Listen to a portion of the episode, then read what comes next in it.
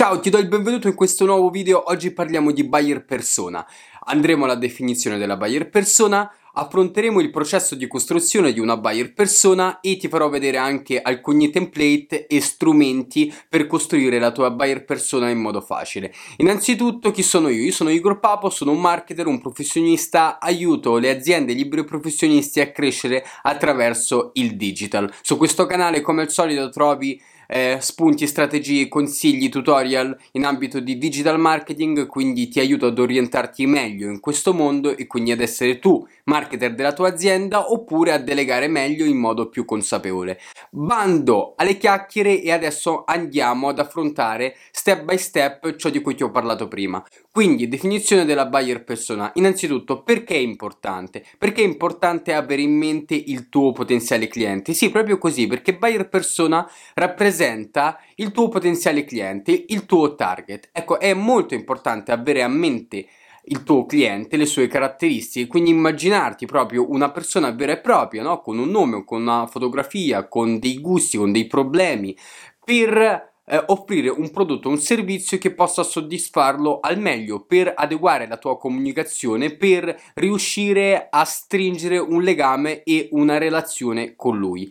Ecco, spesso parliamo di buyer persona eh, e in modo particolare parliamo di questo template, di questo modello. Ci sono migliaia di modelli diversi a seconda del business, a seconda del canale B2C, B2B. Io ti do la mia personalissima ehm, costruzione, quindi un mio processo di costruzione che tu potrai utilizzare e potrai adattare poi al tuo mercato di riferimento. Il primo step fondamentale è attribuire un nome e un'immagine al tuo potenziale cliente. Sì, proprio così, perché attribuire un nome un cognome e una fotografia anche um, presa magari da alcuni siti eh, che vendono foto in stock, no? E quindi cominciare a mettere lì una fotografia di una persona ti aiuta perché ti aiuta a visualizzare meglio questa persona e ti aiuta a immaginarti il tuo potenziale cliente come una persona fisica, vera e propria. È una roba che non rimane teori- teorica pura, no? È una roba che ha un riscontro pratico. Quindi fotografia, nome e cognome. Il secondo step è andare a costruire quelle che sono le caratteristiche anagrafiche. E quindi devi definire qual è il genere, qual è l'età, qual è la location, quindi dove vive, qual è l'orientamento religioso, qual è l'orientamento eh, sentimentale. E quindi questo ti aiuterà a definire quelle che sono le caratteristiche diciamo anagrafiche della tua persona. Quindi a questo punto tu avrai un nome un cognome un'immagine no? potrai scegliere magari se scegliere un sesso maschile o femminile, no? A seconda di quello che è il tuo target. Poi potrai costruire due template di buyer persona differenti se ti rivolgi sia a uomini che donne, quindi uno per la donna e uno per l'uomo. Questo step che io personalmente consiglio di fare è inquadrare queste caratteristiche anagrafiche nel contesto professionale. Che cosa mi eh, riferisco? Mi riferisco proprio alla professione, al lavoro che svolge eh, la tua buyer persona, quindi il tuo potenziale cliente, quindi la professione, la tipologia di formazione, magari il settore in cui lavora. È chiaro che questo aspetto magari è super importante quando parliamo soprattutto del B2B, no? Però può avere anche una sua importanza, una sua valenza anche nel canale B2C. Analisi di attitudini psicologiche e eh, personalità, quindi se eh, la tua buyer persona è una persona più ehm, introversa o più estroversa, se ha un approccio analitico o creativo se ha uno stile di vita sedentario o attivo, se è più orientato diciamo al lavoro, alla professione o alla vita familiare. Ecco, tutti questi aspetti ti aiutano a definire in maniera chiaramente grossolana anche eh, diciamo l'aspetto psicologico del tuo potenziale cliente. Proprio accanto a questo cerca di definire i driver motivazionali, quindi quelle leve che spingono eh, il tuo potenziale cliente ad agire, quindi può essere non so, il prezzo, l'incentivo, sconto, il design oppure un desiderio di crescita, un, un desiderio di potere, un desiderio di essere accettato socialmente e anche qui insomma ci sono diversi driver che tu puoi mettere su, su una scala e quindi magari dare un voto da 1 a 10 a ognuno di questi driver secondo quella che è magari la tua esperienza, secondo le interviste che magari hai fatto e quindi definisci una configurazione di driver motivazionali. A questo punto ti consiglio di andare su Pains and Gains, quindi che cosa sono? Sono i problemi che la tua buyer persona cerca di risolvere e i risultati che cerca di ottenere. Questo concetto poi è strettamente collegato anche al value proposition canvas di cui parleremo sicuramente in uno dei miei video.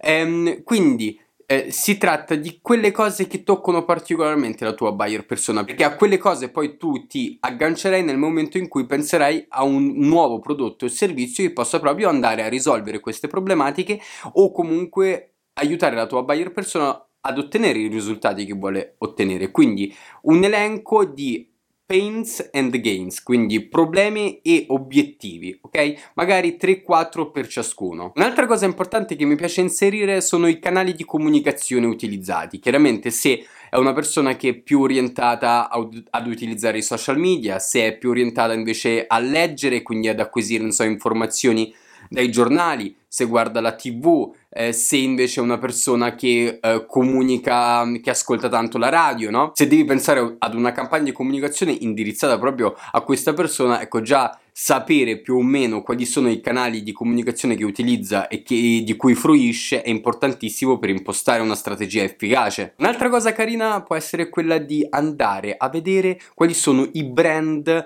che influenzano le scelte di questa buyer persona. Quindi potresti prendere dei tuoi clienti, no? Che conosci con cui magari hai un buon rapporto e magari fargli un'intervista, per esempio su varie preferenze circa i brand, eccetera, e magari potrai cogliere delle sfumature, che ne so, magari una persona che ehm, apprezza particolarmente, non so, eh, la Apple, la Nike, eh, non so, la Coca-Cola e un altro brand, no? Può avere delle caratteristiche e può, eh, puoi riscontrare che questa persona eh, ama tipo, quel tipo di brand perché è guidata da dei valori di fondo che accomunano tutti questi brand. Allora nel tuo prodotto o servizio potresti pensare di implementare, di comunicare meglio proprio uno di questi valori se ce l'hai. Chiaramente potresti andare in super dettaglio su ognuno degli step di cui ti ho parlato, chiaramente potresti configurare, non so, 10 driver motivazionali, potresti parlare di 10 attitudini e altre 20 caratteristiche psicologiche, però chiaramente devi cercare di sintetizzare il più possibile, no? Per,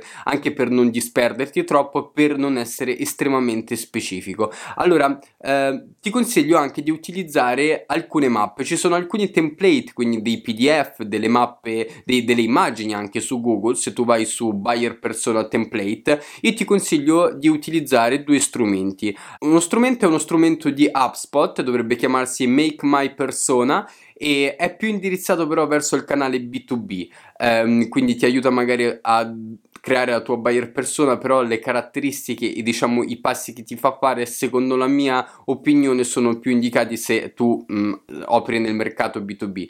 Eh, in generale, invece, ti eh, consiglio la piattaforma Extensio. Extensio, comunque ti metterò il link nella, nella descrizione che cosa ti aiuta? A parte che ti aiuta a creare migliaia di altre cose, tipo, non so, preventivi, uh, casi studio, cioè ha migliaia di template. Però un'altra cosa interessante che ha alcuni template proprio di buyer persona, ha, addirittura alcuni template già precompilati di alcune buyer persona, user persona eh, che possono aiutare ad orientarti. Comunque ha un meccanismo di drag and drop dove tu prendi questo template, te lo lavori, te lo modifichi secondo quelle che sono le tue esigenze. Come ti dicevo prima, comunque eh, la costruzione della buyer persona non deve essere estremamente articolata perché sì, puoi andare in super dettaglio, può essere super specifico, però non devi esagerare. Secondo la mia esperienza, comunque devi avere un riferimento, un'idea e già se hai fatto in modo, mm, diciamo, anche grossolano tutte queste cose di cui ti ho parlato, quindi hai affrontato tutti gli step, cercando chiaramente di avere delle informazioni attendibili tramite quelle che sono ehm, le tue ricerche, studi di mercato, tramite delle interviste che magari hai fatto ai tuoi passati clienti. E ecco tiri fuori delle informazioni che sono attendibili e veritiere però magari ecco non ehm, ti impugnare non andare troppo in dettaglio perché poi magari eh, costruiresti una buyer persona che um, ha delle caratteristiche super specifiche. Il rischio però di creare una buyer persona super specifica è che tu poi vada a fare una comunicazione troppo specifica e magari vai ad escludere alcuni potenziali clienti che in realtà potrebbero benissimo rientrare sotto la tua sfera di influenza, quindi potrebbero benissimo essere tuoi potenziali clienti. Quindi specifico quanto basta. Bene, spero che questo video ti sia piaciuto, io ti invito ancora ad iscriverti su questo canale se questi video ti piacciono, se vuoi orientarti meglio nel mondo del digital marketing, se ti interessa insomma avere aggiornamenti su questi temi e puoi trovarmi su Instagram igorpapo.it o altrimenti il, il, mio diciamo headquarter è uh, www.igorpapo.it che è il mio sito e lì troverai tutti i riferimenti. Con questo ti saluto e ci vediamo, ci sentiamo alla prossima, dagli tutta!